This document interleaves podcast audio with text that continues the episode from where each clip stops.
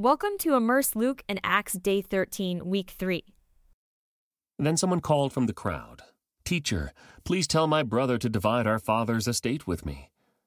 Jesus replied, Friend, who made me a judge over you to decide such things as that? Then he said, Beware, guard against every kind of greed. Life is not measured by how much you own.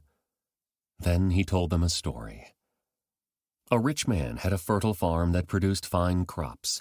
He said to himself, What should I do? I don't have room for all my crops. Then he said, I know. I'll tear down my barns and build bigger ones. Then I'll have room enough to store all my wheat and other goods. And I'll sit back and say to myself, My friend, you have enough stored away for years to come. Now take it easy. Eat, drink, and be merry. But God said to him, You fool, you will die this very night. Then who will get everything you worked for?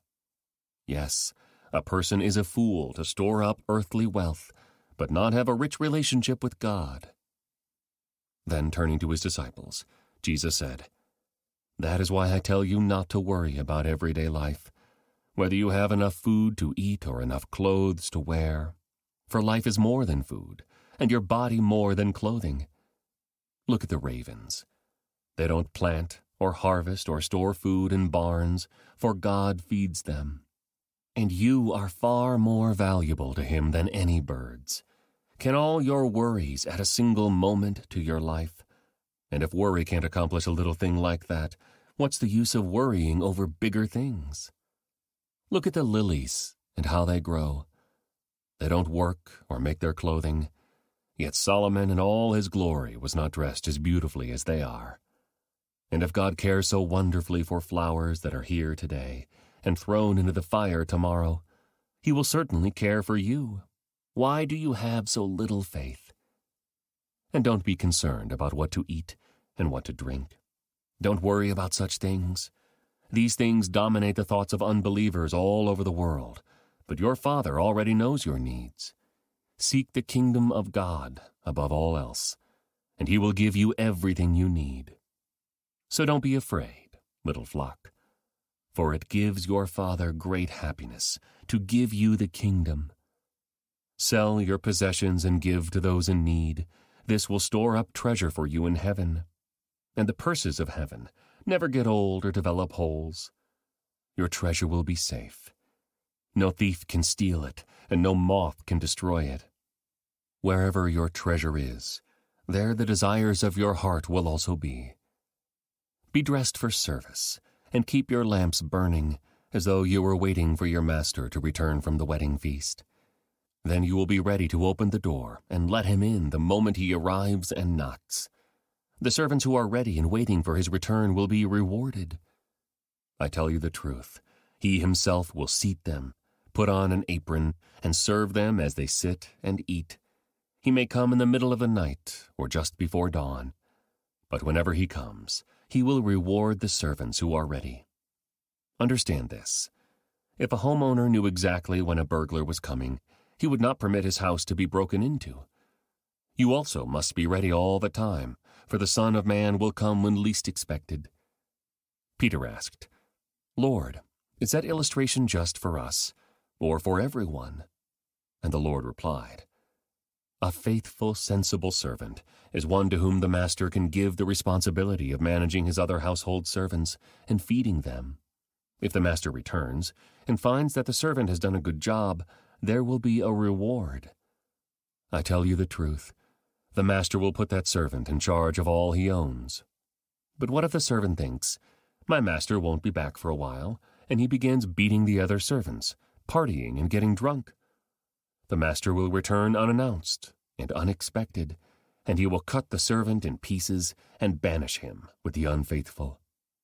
And a servant who knows what the master wants but isn't prepared and doesn't carry out those instructions will be severely punished.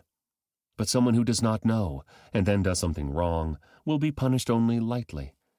When someone has been given much, much will be required in return. And when someone has been entrusted with much, even more will be required. I have come to set the world on fire, and I wish it were already burning. I have a terrible baptism of suffering ahead of me, and I am under a heavy burden until it is accomplished. Do you think I have come to bring peace to the earth? No, I have come to divide people against each other. From now on, families will be split apart, three in favor of me and two against, or two in favor and three against. Father will be divided against son, and son against father, mother against daughter, and daughter against mother, and mother in law against daughter in law, and daughter in law against mother in law. Then Jesus turned to the crowd and said, When you see clouds beginning to form in the west, you say, Here comes a shower.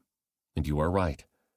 When the south wind blows, you say, Today will be a scorcher. And it is. You fools, you know how to interpret the weather signs of the earth and sky, but you don't know how to interpret the present times. Why can't you decide for yourselves what is right? When you are on the way to court with your accuser, try to settle the matter before you get there.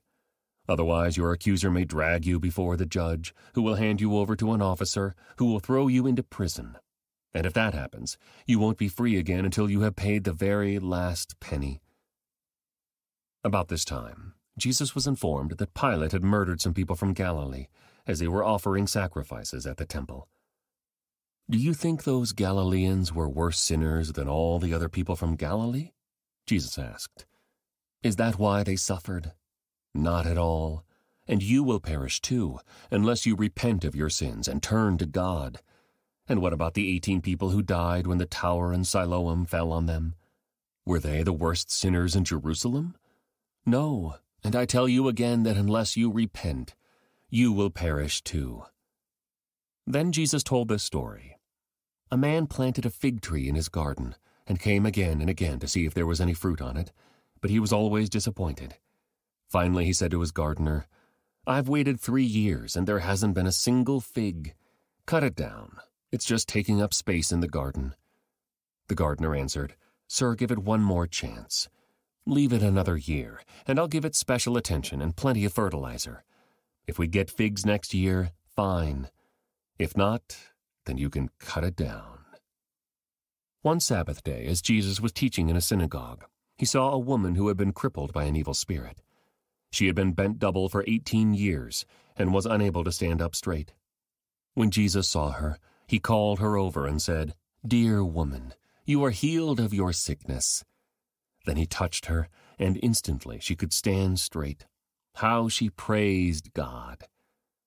But the leader in charge of the synagogue was indignant that Jesus had healed her on the Sabbath day. There are six days of the week for working, he said to the crowd. Come on those days to be healed, not on the Sabbath. But the Lord replied, You hypocrites! Each of you works on the Sabbath day. Don't you untie your ox or your donkey from its stall on the Sabbath and lead it out for water? This dear woman, a daughter of Abraham, has been held in bondage by Satan for 18 years. Isn't it right that she be released, even on the Sabbath? This shamed his enemies, but all the people rejoiced at the wonderful things he did. Then Jesus said, What is the kingdom of God like? How can I illustrate it? It is like a tiny mustard seed that a man planted in a garden. It grows and becomes a tree and the birds make nests in its branches. He also asked, What else is the kingdom of God like? It is like the yeast a woman used in making bread. Even though she put only a little yeast in three measures of flour, it permeated every part of the dough. This concludes today's Immerse Reading Experience. Thank you for joining us.